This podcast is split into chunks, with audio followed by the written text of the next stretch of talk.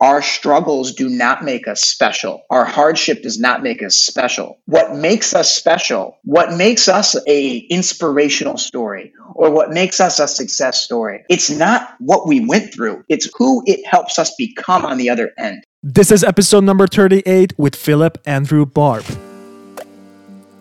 Welcome to the Mindset Horizon podcast. My name is Tibor Nagy, mindset and performance coach, and the founder of Mindset Horizon.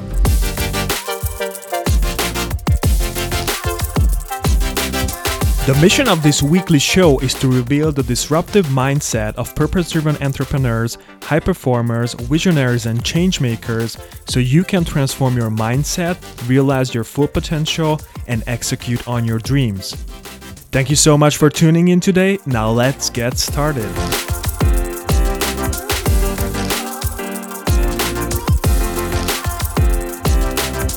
What is up, Mindset Nation? Welcome back to the Mindset Horizon podcast.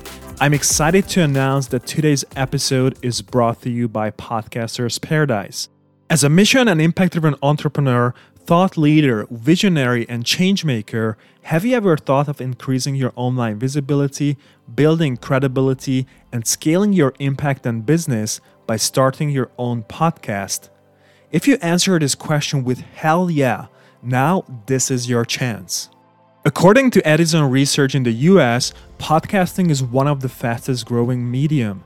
Since I started podcasting, I knew I needed to invest in myself, learn more about podcasting, and surround myself with the best minds in the podcasting industry. This is how I became part of the number one online community for podcasters called Podcasters Paradise, created by John Lee Dumas, founder and host of Entrepreneurs on Fire, one of the most successful, top ranked, and award winning podcasts. So, if you're ready to start your own podcast, build credibility, and scale your impact and business, I highly recommend checking out Podcasters Paradise at mindsethorizon.com forward slash paradise. That's again mindsethorizon.com forward slash paradise. You can also find the links on our show notes page at mindsethorizon.com forward slash podcast. If you have any questions after checking out the Podcasters Paradise page, or you want to know more about my incredibly positive experiences with Podcasters Paradise, shoot me an email at tibor at mindsethorizon.com or DM me on Instagram at tibor.mindsethorizon. I'm very much looking forward to hearing from you, and so without further ado, let's dive into today's episode. My guest today is Phillip Andrew Barbb, and in today's episode, we talk about Phillip's incredible personal story, how he overcame adversities in his life, and how it helped him become who he really is, and how you can do that too. We talk about the importance of overcoming your ego and how to live an authentic life in alignment with your true self. Philip also shares a really important message from his new book, All the Reasons I Hate My 20 Year Old Boss, which is the importance of silencing the advice monster and how to become a transformational communicator by asking questions and truly connecting with others in the workplace. And now, a couple of words about today's guest. So, Phillip Andrew Barbb is a two times daytime Emmy nominated TV producer, leadership coach, and keynote speaker based in Los Angeles, California. The Michigan State University graduate holds credits with Netflix, Fox, YouTube Red, CBS, E Entertainment, Facebook Watch, A&E, and is a member of both the Producers Guild of America and the TV Academy. In December 2019, Barbb released his first book, All the Reasons I Hate My 28 Year Old Boss. The business self help book is entertaining, comedic, and motivational while it tackles some of the common frustrations, annoyances, and mental hangups of being a member of today's millennial driven workforce. And so, Mindset Nation, without any further ado, let's welcome today's guest. Hi, Phillip, and welcome to the show. Hey, thank you so much for having me, man. I'm excited. Yeah, man. Thank you so much for for coming on the show. I'm really excited and honored. So you're a television producer, motivational speaker, media coach, and author uh, from Los Angeles, California. As I mentioned before, one of my dream cities, and maybe I'm gonna, you know, end up living there. Who knows? come on, come on out, man. We, uh, we you know, there's uh, Los Angeles is, you know, it really is an amazing city, and I can, you know, I, I can relate with that. You know, I grew up in uh, Metro yeah. Detroit, so I grew up in Detroit, Michigan. Uh, but even as a young kid, I always had that like, oh man, I want to move to, I want to move out to Cali, man. I want to move to Los Angeles. I remember being in, you know, like the second grade, right? Or maybe not, maybe not that young, maybe like the sixth grade, writing a paper about how I was going to be living on a beach house in the Pacific Ocean. So, uh, you know, uh, watching all the movies and films, I, I, totally am with you, man. I, I always wanted to move to Cali and, uh, and now I'm out here, yeah. and I get angry when I say Cali because you're not supposed to say Cali. it's called California. yeah, yeah, yeah. I just heard. I just heard it from someone, and I think I have two reasons for that. So when I was a teenager, uh, 15, 16, I used to do skateboarding, and so I was, you know, obsessed with um, California as one of the biggest spots for skateboarders and extreme sports. So I was yeah, driven by that uh, vision, so to speak. And later on, uh, now as I'm doing this podcast and such, as I was observing different podcasters, I've seen that you know that place is really a place where a lot of people are moving to. So Lewis Howes, Tom Bilyeu, Impact Theory, so all those big podcasts or hosts that I've been following in the last couple of years are there for some reason. I don't know, but that seems to be like a you know gathering spot or something like that. So I think it's you know Los Angeles is definitely the hub of entertainment um, yeah. in America, and then some would argue in the world. Right? I mean, so much comes out of here. You know, we've got the the major uh, talent agencies are all based out of here. Uh, you know, we have all of the networks are here. It's if you want to be part of the entertainment industry and kind of be, you know, there's just so much activity here. And I think that that's one thing that even as someone that's, I've been living in Los Angeles now for uh, over 11 years, I think it's something that I often even forget just the, the truth of like, you can meet with people in person. You can go to these places. I could run down to Gary Vee's warehouse and uh, place if I wanted to. Uh, and I think that that is something where it, it, it yeah. is a it is a, a very very cool hub now it is an expensive hub. You know, that's obviously one thing that a lot yeah, of us yeah, deal with. But um, you know, the cool thing that I that I like about you know, as you mentioned, you being a skateboarder, that kind of popped up in my head. I've always said I think that there's something very special about the sport of skateboarding and about extreme sports that I think you know a lot of times people have this stereotype of a skateboarder as this like stoner who doesn't want to do anything with his life that all he wants to do is kick flips right? And uh, and grind yeah. on rails in places he shouldn't be. 360 but, you know but i think a lot of people fail to understand the resilience that it takes to be a skateboarder. The it is a i mean even in, mm. in you play football you play basketball sure you miss shots or whatever but like everyone is kind of doing it. But in skateboarding there is a that no one nobody no one lands a kickflip the first time they try it ever.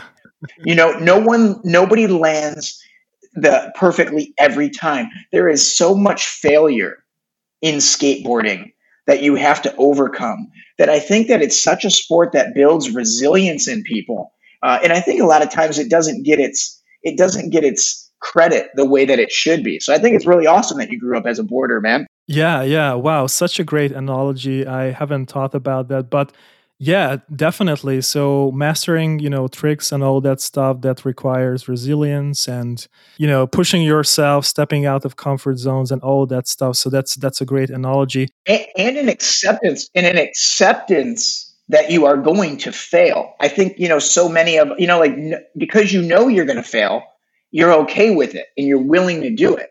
I'm always inspired when I watch videos of guys hitting, you know, jumping off a, you know, hitting like a 10 stair uh, staircase and they fall and then they immediately, there's not even a hesitation. They grab their board, they right back to it. And it's like that element of uh, perseverance and uh, acceptance of the, of knowing you're going to fail, knowing it's probably going to hurt, but knowing you really want it. So you're going to keep doing it. I think there's something about it that a lot of us can learn as we, as we look at our lives as entrepreneurs as you know business people or as or you know people launching podcasts or whatever it's going to be um, that acceptance if you can accept early on that there's going to be failure, there's going to be hardship, there's going to be struggle. Uh, if you can accept that from the jump, then it's you're you're that much more prepared when it does come, and it doesn't knock you off your doesn't knock you off your horse, so to speak. Wow, man, I love it. Thank you so much for sharing. I think this is the very first time I talked about this topic, and you brought up so many great insights from that uh, from skateboarding that's that's really amazing so i shared a couple of times that i used to work as an architect now the skateboarding thing but actually i want to focus on your story so first off congratulations on your uh, new book which is called all the reasons i hate my 28 year old boss how to fight back against ageism and survive a youth focused workplace we are going to talk about the book but first off, I want to start with your story. So, talk to us a little bit how you got where you are today. You know, TV producer, motivational speaker, and all those things that you are, yeah, just aspiring to do. Yeah, man. I, I always joke that I'm I'm single, so I have nothing but time to, to work on all this stuff. But um, welcome to the know, club. yeah, right. You know, uh, you know the truth. You know, for me, uh, you know, I mentioned I, I grew up in um, I grew up in Metro Detroit, and I kind of grew up with a family that was, you know, my dad was a police officer, my mother was involved in in school board and uh, you know local government, and so I kind of grew up always. Uh, you know, watching them interact in the community, and I always loved that. I love the social aspect of what I saw out of their lives. So I was always a very social kid. Uh, I really, you know, I played sports growing up. I was involved in theater. I loved media production. So a lot of those things were kind of you know, I never, I didn't know if I was going to make a career of it. I mean, here's the thing: like, I also wanted to be a pro football player, and I also thought I was going to be a lawyer. You know, so it's like, you know, when you're that young, you don't really know what you're going to get into. But, you know, for yeah. me, one of the crazy things that happened was, you know, I, I, I excelled in school, and then it very quickly, as you start to, you know, for me as a kid, as I started to get uh, notice for being a good student, I started to hmm. develop like this fear that, like, oh my God, now I have to keep this up you know, oh my God, like I'm a good student. I have to keep this up now. Uh, oh, it's only a matter of time before I fail. I get good in sports. Oh my God, it's only a time before I let everybody down. And I don't know where that came from. Uh, to be honest, I wish I would know so I could like go back and nip it out. But you know, watching, uh, having parents that were that were doing a lot of cool things. I wanted to be a kid that did a lot of cool things. And yeah. so I wanted to be a straight A kid. I wanted to be great in sports. But then also growing up in you know Metro Detroit, I had a lot of friends that were, uh, you know, not, not, to call everybody knuckleheads, but we were doing some dumb things and wild things, and uh, and I always wanted to be you know cool enough and funny enough and smart enough to be able to kick it with those guys. So yeah. I was kind of experiencing where I was torn at times between wanting to be this poster child, perfect little kid, and then kind of being you know cool enough to hang with my homies. And I started to develop that mask that a lot of us understand that we develop is like who am I here? Who am I over here? How do I behave with this group of people? How do I behave differently? You know, the problem with that is that you do it long enough and you start to kind of lose track of who you really are. Uh, you're, you're starting to chase mm-hmm. everything. And I'm, I was trying to be um, very external in, in all of my attention getting. I wanted, I, I, it wasn't, I wasn't doing things for me. Um, you know, I was still performing well in the classroom. I was still playing well in sports. Uh, and the but the unfortunate thing was hanging out with a lot of those older kids. You know, when when they were 15, 16, 17 years old and they started experimenting with alcohol and with drugs, you know, I was I was 11. So the first time I ever got drunk at a party, I was like 11 years old. And mm. and that first time, those first times when I would drink, you know, it wasn't like the dare messages were telling me. It wasn't like these awful moment like I kind of loved it. I loved the escape. I loved being able to get out of my head. And I loved that I no longer cared who my parents were and what my last name was. It allowed me to just really zone in and be like, hey, I don't, you know, to tr- I don't give an F right now. Like I'm just going to do whatever I want to do because I want to do it. And yeah. that lack of coping skill is kind of what led me to start using alcohol a little bit more, more than recreationally to kind of cope with some of the normal adolescent things uh, you know, a, a, big monumental moment that happened in my life when I was when I was 15 years old. My mother was diagnosed with cancer, and mm. we had a we had a year long battle with her, and she went through chemotherapy, and you know the whole thing. You know the you know the color of her skin started to change, her eyes started to change, like lost all of her hair, And the unfortunate thing was we actually lost my mother after 11, uh, or we lost her after 11 month battle with mm-hmm. cancer. And so for me, I was, it was a week before my 16th birthday. So you take a kid who is, you know, struggling with the normal adolescent thing of just being a kid trying to grow up and figure it all out. You add a little bit, you sprinkle a little bit of alcohol use in there early on, and now you have the death of a parent. And I just kind of became a very, very, uh, you know, I was like a recipe for disaster. I started, uh, you know, I was still, I had the mask. I still knew how to keep the mask on and to keep all of the different, um, you know, people would be able to, uh, I needed to keep this facade up so I could do that. But when I was alone, man, oh, dude, I was sad and angry and frustrated and, and confused. Wow. I didn't know really know how to process a lot of stuff. And so I turned to alcohol. Um, you know, that ended up leaning into, you know, for me to, to make a long story short, right? It, that ended up me, you know, I, I, I crashed my car at 18 years old uh, on a freeway, uh, drinking and driving. Um, I, I got arrested. You know, once I, I did get to college, I went to Michigan State University and I got arrested at 19. I got arrested again at 20 for alcohol related offenses. Uh, got into a lot of fights. And I was, you know, and here's the thing to an outsider, like there were a lot of moments of where I still was doing a lot. I was still making the dean's list at school. I was still performing well. Um, so a lot of times, you know, the reason I say that is, is we can't always just look at the outside of somebody's life to really know what's really truly going on inside. Um, mm-hmm. I had I had kind of developed this thing of almost what I call um, like rehearsed vulnerability. I, I had learned how to share enough with you so that you would leave me alone. You know, like I knew if I I knew if wow. people asked me about my mother and if I completely shut down and I didn't talk about it, I knew that I would it would it would raise red flags. But so I learned how to give a little bit without actually being really authentic and really true to who I was. And it trapped me, you know, and I think that's the one thing that, you know, how pe- what people can take away from it is we trap ourselves because of our secrets. You know, our mm-hmm. secrets are, they hold us in the dark. And a lot of times the things that we aren't sharing with people or we're not communicating with people, the, the lack of coping skills, it shows up in other areas of life and in for me with that mask, even wearing those masks, when I would overachieve or when I would perform well or when I would get a compliment from somebody, because I wasn't giving them my full self, because I wasn't truly bringing everything of me to the table, it felt that these these compliments were for this other thing that I've created. It was it wasn't for me. So I felt really like even in moments of success, I felt very lonely and dis you know disengaged with people. Um, wow. Where it changed for me, uh, and I, I know this is a long story, so I'll, I'll try to wrap it up. I had a note that said "keep it short," which I am incapable of doing. First off, thank you so much. I really appreciate you sharing this story. I think you know there are a lot of things in it that people can learn from, and also maybe some of them might resonate with it to some extent. So I wanted to ask you, like, um, you know you talked about really important topics such as authenticity you know being vulnerable uh, being who you really are. And so i wanted to ask you how you how you you know overcame these struggles or how you found yourself or what did you do? How was basically the story unfolding? Yeah definitely. You know for me you know, I like I mentioned, you know, I, I, crashed my car at 18. I got arrested at 19, arrested again at 21. And then when I was yeah. getting ready to move, I was getting ready to move to California from from Detroit.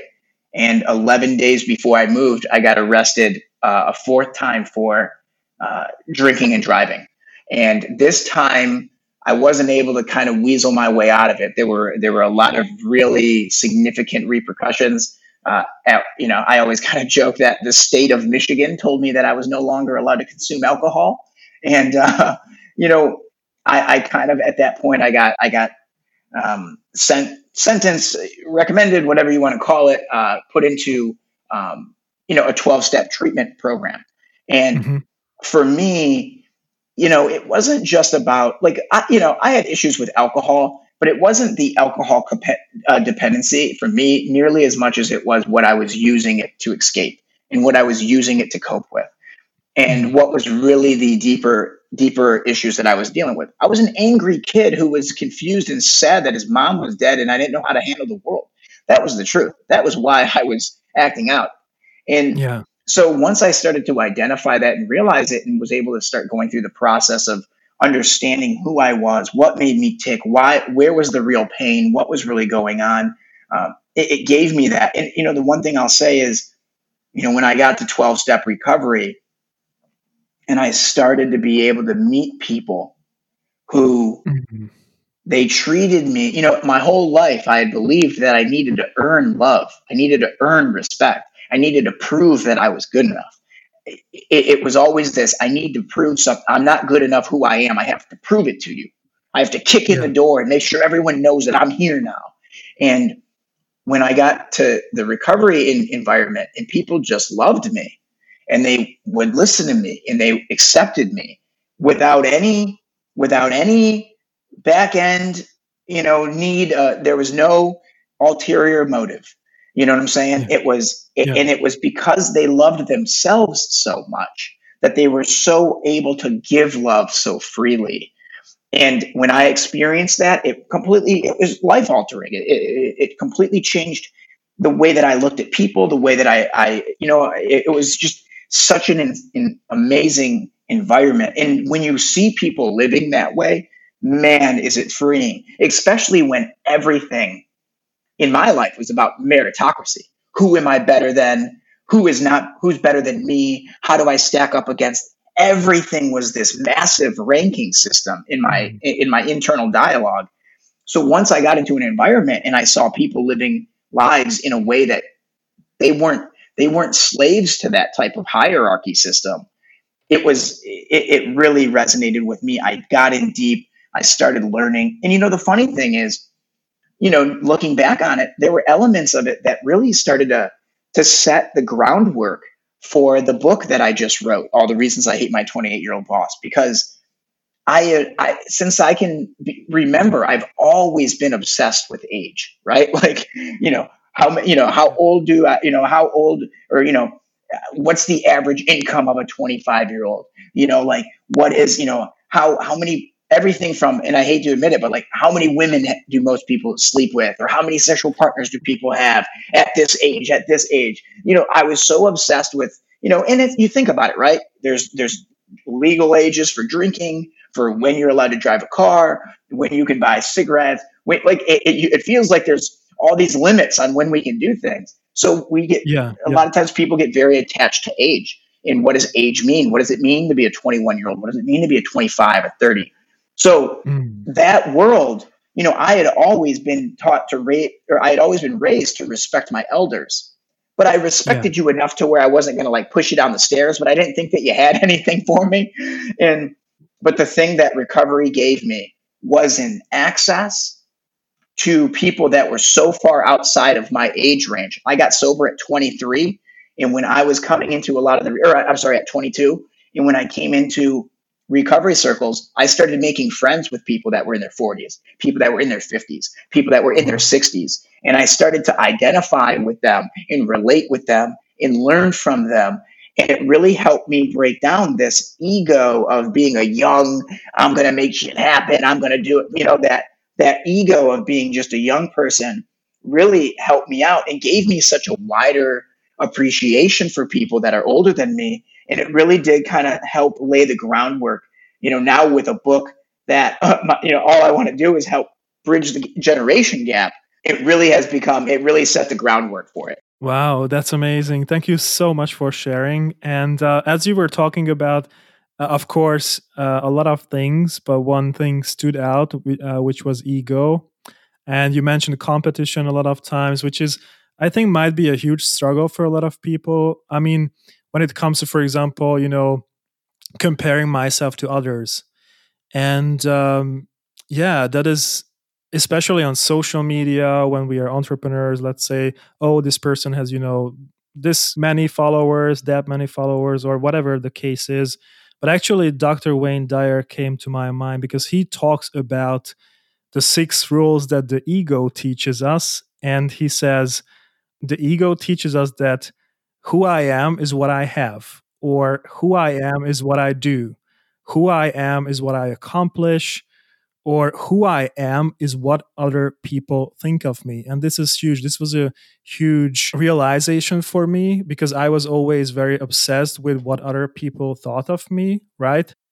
And I was, you know, I valued myself based on other people's perceptions. So it's it's it's kind of like a yeah, a trap or something like that. Yeah, thank you for sharing kind of your your side because I think it is that that external um, that that those external things that we feel make us who we are. It, you know, like it's really easy to get caught up into those traps. You know, when I was early in yeah. recovery, that was something I learned where it was like, you know, I learned I had to learn not to compare myself to other people. I needed to be able to relate with people, and you know, also, and I know you mentioned, you know, you have a lot of entrepreneurs and people that follow this. So a lot of us follow some of the same people, right? The Gary Vee's and the Tony Robbins, you know, or we we look at the you know the Mamba mentality of a Kobe Bryant, or we look at the the success of a of a Steve Jobs, and we hold ourselves to those standards. And, and while it's important for us to be pushing ourselves and thinking, uh, you know, wanting to grow, we often those that's not us. Like you have to also understand at times we like the best thing that we can do is not try to become somebody else, but try to really tune into who we are and what mm-hmm. we want and what's the motivations we want. You know, yeah. I always I, I I talk at a lot of high schools and I talk with a lot of parents, and there's times where I often joke with them, like, how many of you, how many of you have encouraged or pushed your kid to become a doctor or a lawyer and hands will go up. And I'm like, how many of you have no experience with a doctor or a lawyer and even know what that life looks like?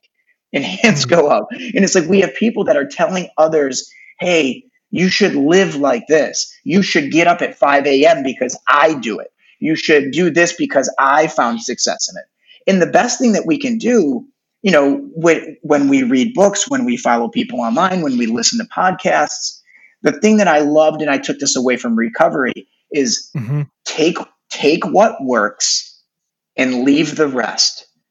If there are things like some people get up at 5 a.m., other people get up at 8 a.m., other people work into the, the late hours of the night. To try to compare yourself with each of those people, you're always, that's going to be impossible because everyone is living hmm. differently. The best thing yeah. that we can do is, is test things out, try some of these suggestions, but we need to be able to filter all that information and make sure we're figuring out what is the right system for us in not trying to be Gary Vee 2.0, not trying to be the next Tony Robbins, not trying to be, you know, to, to honor, you know, the, the Mamba mentality with Kobe. Like we need to be able to own who we are and just try to get a little bit better each day as ourselves, but mm. trying to chase, you know, the, the success, the, the ghost of success of other people. It's always going to be a very, a, a very difficult and, um, and it's going to put yeah. us in you know it doesn't put us in a very healthy mindset i, I believe. Yeah yeah yeah. I totally agree. Uh, so many great great great insights. Uh, you know i think success is very visible especially when it comes to social media and we forget to look at the path uh, that person you know has has gone through or or chosen you know to get to that point where they are even if it's a tony robbins or whoever it is you know we don't necessarily see those those 20 years or maybe more or less i don't know put into that you know endeavor so they can achieve that amount of success. But yeah it's it's really interesting and i wanted to ask you about your current focuses before we you know talk about the book so that the listeners know how you can be of service to them so you mentioned that for example, uh, you're a speaker, and because of your story, I guess you talk about leadership, you know, uh, peer pressure, substance abuse, social media influence, but you're also a coach and TV producer and author. So, a couple of words about those focus areas, maybe for the listeners, just to, yeah. Definitely. And you know, I, I, one of the things that I, I talk about and get asked about a lot is, you know, so often we hear these things of, hey, you got to pick one focus and you got to go in on that, and like you don't want to be spread too thin. Um, yeah, that was never my personality type. I've always, and I think a lot of us resonate with that, right? Like I've I've wanted, I've always loved TV and I wanted to get into TV. And then I really found uh, I was enjoying coaching people. And, you know, look, there, there's not this rule that says you can only be one thing. Now, you do, yeah. you know, if you're going to do multiple things, it is very important to make sure that you're being disciplined with your time, you're being intentional with how you design things, and you're being realistic with your goals, right? Like if you're, you know, if you are going after five things, it's probably going to take a little bit longer than if you were only going after one. And you have to be okay with that. But I don't think that it's necessarily this, this, oh my God, you're spread too thin. You can't do a lot of, there's a, we have thousands of examples of very, very successful, highly performing people that have been involved in multiple different, uh, sometimes, you know, uh, you know, you know, adjacent, you know, adjacently connected or completely opposite things. And yeah. so I think, you know, for each of us, we have to decide, uh, making sure that we're not avoiding the most important thing for us. Um, but also, you know, it's, it, it, if you're not the type of person that's, you know, ready to burn the boats, right? So to speak, that they always talk about, oh, you got to burn the boats. like, like, nah, man, I'm not at yeah. war, dude. Like, th- like to be honest, and like, I, I, I respect all of the, you know, I love guys like, uh, you know, uh, um, I'm trying to, oh, Ryan Holiday and the Stoics, and I love these things, and I love these, the very military style, the Jockos, and the, but the truth, hey, man, I'm in my apartment in LA, bro. I'm not at war. You know what I'm saying? like it, it's not it's not life and death right now. And I'm sure, yeah, okay, you can you can chase like like dude, war is not fun. Yeah. War is not fun. I'm not trying to ha- I don't want to live a life of entrepreneur war. That I don't feel I want to have I want to love my life and, and I want to be able to be good to people and enjoy it. So like while I respect a lot of those different analogies, I don't think they always need to 100% apply. Where it's like, oh, if you're not working right now, you're failing. It's like, nah, bro, it's okay to eat a cheesecake and go play basketball. Um, but so you know, yeah. so for me, it's like you know, with coaching, I always you know, coaching for me is not about trying to tell someone, hey, this is this is how I live. You need to be this way at all. Mm. When I coach, I'm always like, hey, who are you? What are the goals that you're chasing? How do we get there? Let's build a game plan. Um, you know, let's yeah. build some strategy. Let's get it on paper. Um, you know, I want it to be fun. I don't want, you know, people get very nervous about coaching, like, oh my God, I, who's this person? They're going to tell me how to live my life better and blah. I, dude, I work, some of my coaching clients make five times the amount of money that I make. You know what I'm saying? Like Cheers. for me to for me to sit and, and try to tell them I know every little in and out of their business. No, they've been living their business for a very long time and they've been successful at it. The reason they want me to be there is so that I can ha- say, I can ask the questions that they aren't necessarily asking themselves. I yeah. can be there to shut, to give them a little bit of a perspective shift. Um, because the truth is, we whether you're making fifty thousand dollars a year, you know, hundred thousand dollars, maybe you're making five million dollars a year, we're still human beings, and we have moments where we think that we're all up, we're about five minutes away from ruining everything in that we're about 10 minutes away from everyone realizing that I'm just this idiot kid from wherever you're from that you don't know what you're doing. And we all have that no matter what level of success. So that imposter syndrome is strong. Yeah. So I, you know, yeah. as a coach, I work on that. You know, speaking is just something I've always loved to do. And, uh, you know, I do, I speak with high school kids about substance abuse, but then I also speak at, um, you know, in corporate settings to people about leadership and in, in goal setting and different things and I, I, do use my story because I think our stories are very important to be able to connect with others. Um, yeah. You know, the, the one thing I always do like to say is, you know, I learned this in television. In television or film, we have a, there's a rule called the 180 rule of character development. The 180 rule. And that rule One. states basically that whoever the lead character starts as, they finish the exact opposite at the end of the movie, right? You take a movie, and I don't know if this movie is popular from where you were. It's a little bit older, but like the Forty Year Old Virgin, right? He, yeah, yeah, he, yeah.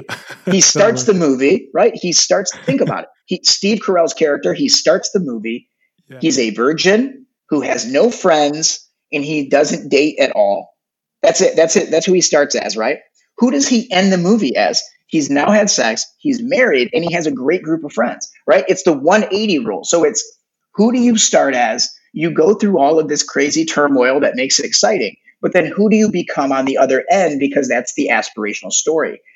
A wow. lot of people, here's the thing a lot of people's moms die, a lot of people lose a parent, a lot of people mm. get sick, a lot of people lose a business, a lot of people have someone really close to them pass away.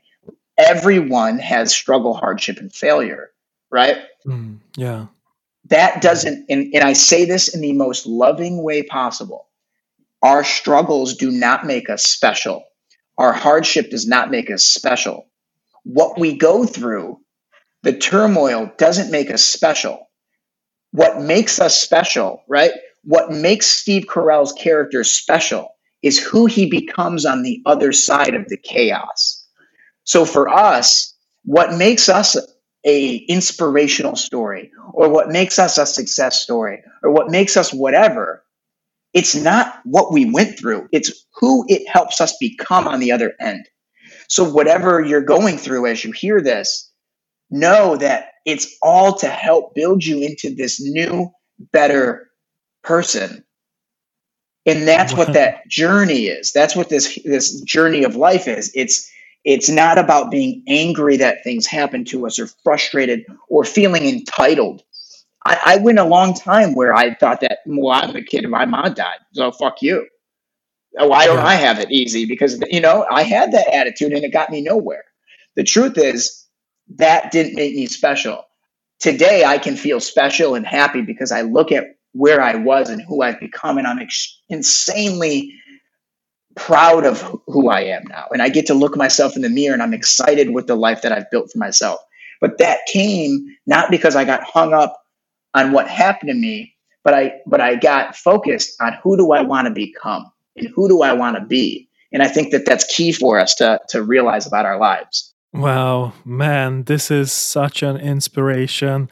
I, am literally getting the goosebumps. I mean, this is so inspiring. And thank you so much for sharing. So, when I embarked upon the personal development journey, this is this was one of my questions: Who do I want to become?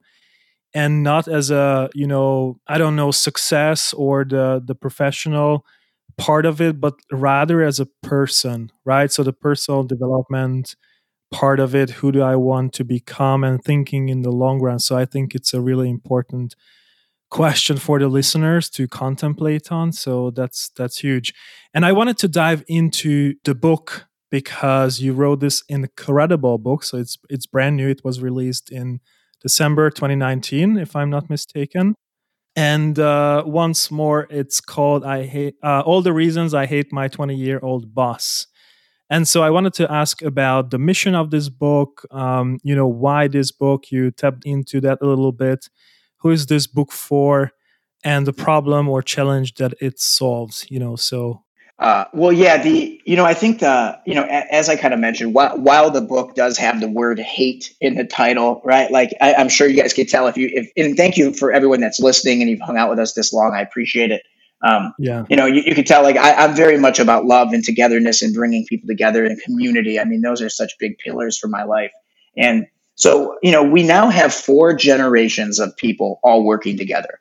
Um, it's kind of an unprecedented thing, right? And it's everything from, you know, the the startup culture. You have companies now that are being run by people in their 20s, people in their 30s, um, where for the longest time, everyone always kind of, you know, subscribed to this idea that, you know, with age comes more responsibility. You know, you, you with more wisdom, you know, you're going to get the opportunity to to progress in your career. And so bosses were older. Well, now because of the, the internet um, technology, things have shifted to where now you do have a lot of younger bosses. You have younger people in management positions.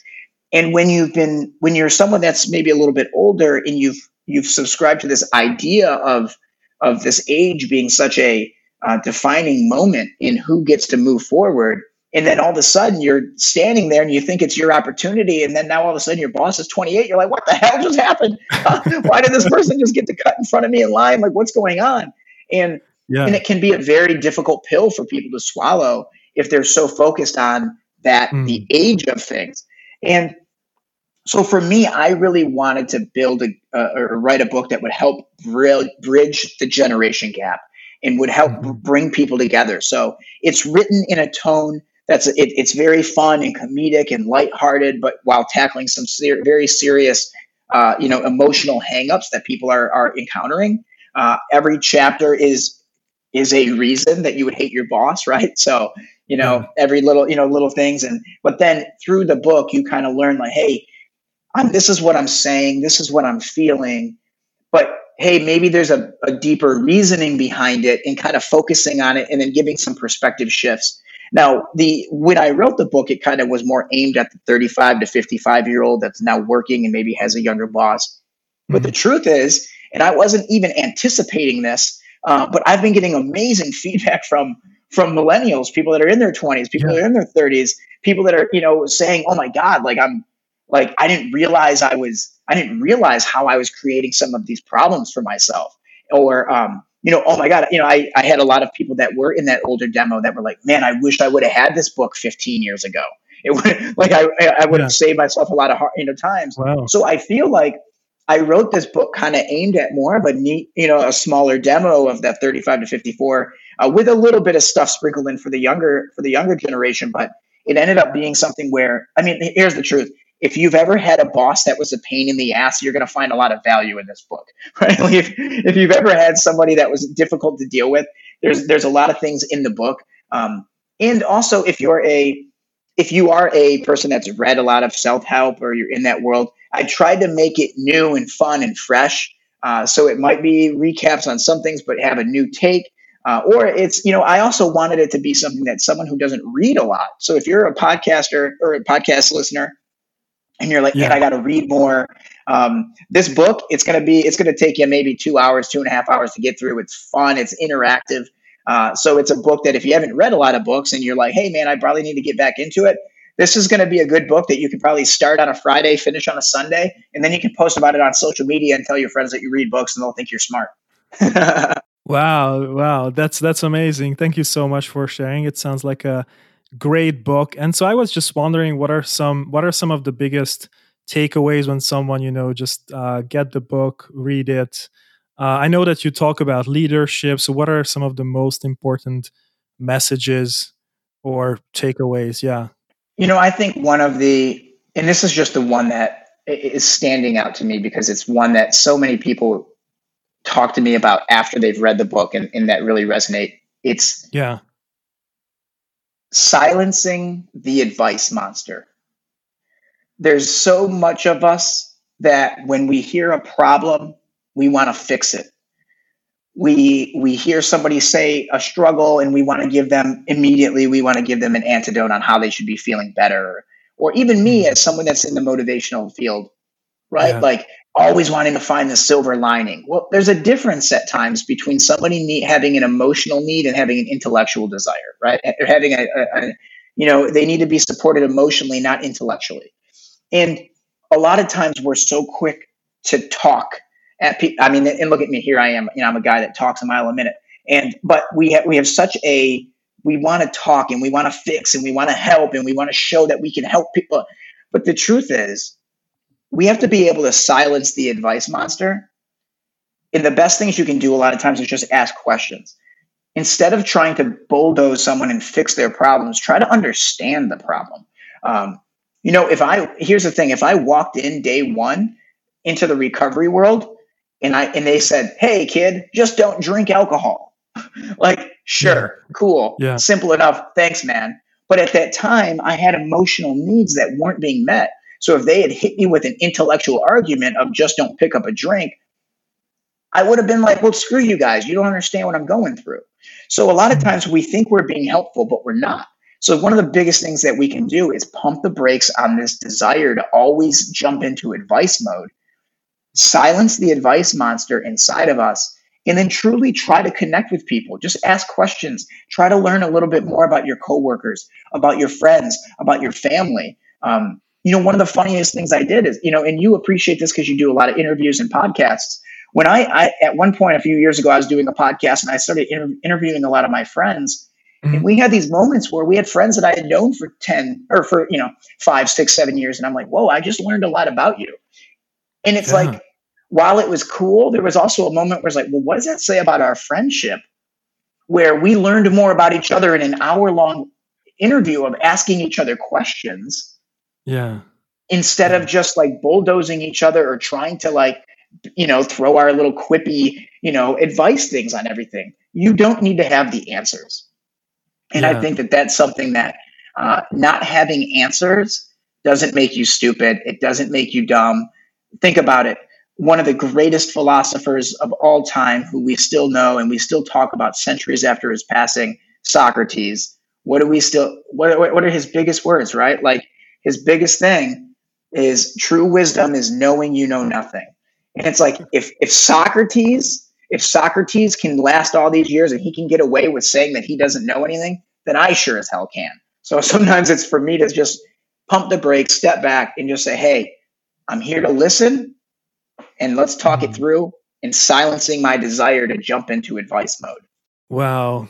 I couldn't agree more. Why? You mentioned the question a couple of times. I'm a huge believer of the concept of, uh, you know, questions are the answer. So uh, you talked about, I think, paradigm shifting or shifting mindsets or perspectives questions are perfect just for that. So it's really, really true. And being being curious uh, about the other person, about their struggles, because your experience is totally just your experience, and it's not true for for everybody, right? So if you give an advice, it's not necessarily helpful for other people.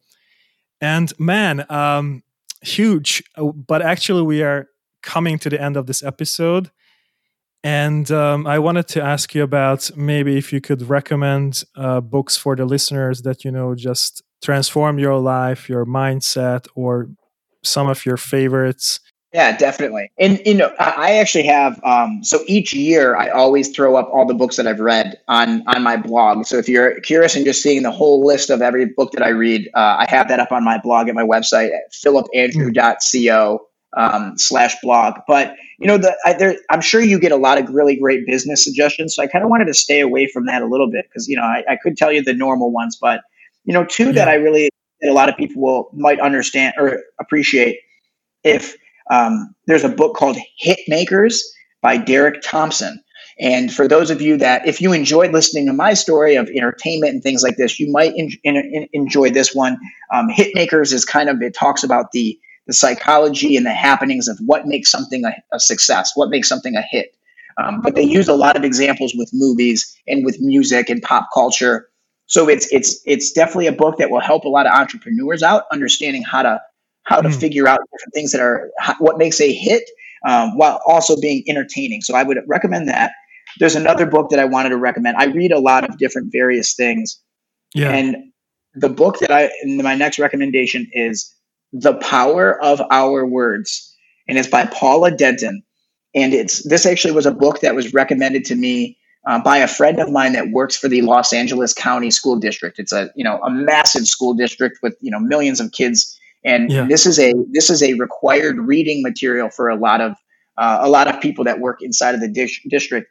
It is a it, it's such a brilliant book in understanding the different ways that we shape our messages different ways of communicating with one another. And while it's aimed at a adulthood kids, it 100% is very effective in under being able to communicate with adults and also understanding some of the the problems that can come through communication and why you might have a coworker or a friend or a family member that uh, takes things the wrong way or, or you know and it could yeah. either be a the way they've been spe- spoken to in the past or it could be the way that you're phrasing that you don't even realize that you're that you're coming off a certain way so those are my two yeah. books hitmakers by derek thompson uh, power of our words by paula denton and and with anything with books books are not just collecting information to be reused like yeah. there was something really special that happened for me you know, I used to, when we grew up in school, right, we read books because we want to study the stuff so that we can pass the test. And then once it's done, it's done. But mm-hmm. what I started to do, and it hit a few years ago, I felt like I stopped reading to try to capture all of the knowledge. And, and as if I were collecting it, it started being this thing where I would read one topic and then read something that was off and then another different topic. And then, and then I started to make connections between a mm-hmm. therapy book and a business book, with a Yeah. finance book and a and a book about music production and about you know and it was like as you start to learn all of these different things you start Yeah. to understand the concept so much differently. And it goes it, it's a difference of mindset between reading so that you can memorize that two plus two equals four versus actually understanding the concepts and building an understanding of it to where now you know that two plus two is four whether it's an apple an orange or a car. Like knowing the concepts versus just the memorizing of facts i feel like is, is such the the thing that we should be chasing as we read and as we consume information so uh, i hope those help Yeah, absolutely, man. So much value. Uh, thank you so much uh, for sharing those. I haven't read them, uh, so definitely great books for me for, the future as well. And so, before I ask my last question, uh, please just tell the listeners where they can, you know, get in touch with you online, learn more about you, uh, where they should go.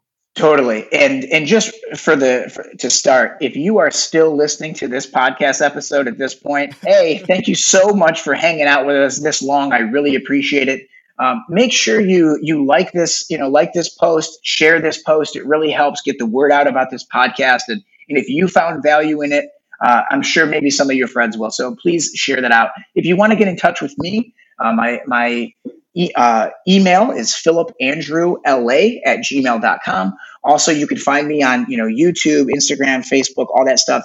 Uh, the name is Phillip Andrew Barbb. The hashtag, or not the hashtag, but the, the sign is at Phillip Andrew LA. And, and honestly, if you found value in this, please reach out, even just to say hi. I always love to connect with people and, and hear their stories and, and see what was it. So I guarantee I will respond. It won't be some member of my team, it will be me. Uh, so there you go. That's amazing. Thank you so much for sharing. And the links are going to be in the show notes so people will find it on the website, mindsethorizon.com forward slash podcast. And so, my last question, uh, Phillip, is what is your vision, mission? Where are you heading with everything that you do? I wrote a mission statement for my life and what I wanted it to be, and it's long, and I won't share it all. But you know, the gist of honestly, yeah. right? Like I wanted to make sure I focused on not just about what I was going to do and what I was going to achieve, but what, like we mentioned, what type of person do I want to be, and, yeah. and how will I always know if I'm heading towards the right thing? For me, wow. I always want to say like I always want to be growing with value on service and gratitude and I know that if I if service and gratitude are pillars for me, and if mm. if I can at the end of the day, regardless of where the bank account looks like, regardless of how the house looks, regardless of what car I'm driving, regardless of any of those things, you know, if I can look at the end of the day and know that I that I've been growing towards service to others and I've been growing towards gratitude for my life and I know that I'm living a successful life and I'm on my mission and yeah. I think for me, I always say, and I think this rings true for so many of us that are entrepreneurs, that are people that are we're, we're ambitious, we're hardworking, we want to be able to achieve a lot of things, and then we struggle on the flip side with are we good enough and able to do those? I always remind myself that I want to live at the intersection of absolute content, or I'm sorry, absolute ambition mm. and complete contentment. And if I can be at both of those places at the same time, if I can be ambitious for more and want to grow and want to achieve and want to continue to, to move forward, that's amazing. But I also have to remember that I am good 100% where I am. And I am where I am and I'm good here. And and I can't let myself get too content because then I get lazy. I can't get too ambitious because then I get then I then I think I'm you know an idiot and a screw up. But if I can be ambitious and content at the same time, then that's going to wow. be a beautiful place for myself to live. Wow, that's amazing. That's amazing. So, being of service, talking about service, this podcast is all about that. So, thank you so much for sharing all those values uh, throughout the conversation. And I wish you good luck with all those aspirations. And thank you so much for being on the show. I really appreciate you having me. Thank you so much. Take care. What is up, Mindset Nation? Thank you so much for listening, and I really hope this episode's been highly valuable to you. And if so, please make sure to spread the word and share this episode with your friends. We are on a mission to build this community of Mindset Nation, so please make sure to go to iTunes, go to Stitcher, and support us by rating and reviewing the show. And don't forget to subscribe as well. For more information about Mindset Horizon, simply visit our website mindsethorizon.com and sign up to our weekly newsletter to get the latest information about new episodes, mindset transforming freebies, tips, and insights. Make sure to follow us on Facebook and Instagram. Leave us a message. We'd love to get in touch with you and hear more about you. All right, guys, thank you so much for listening. Take care and be limitless, my friends.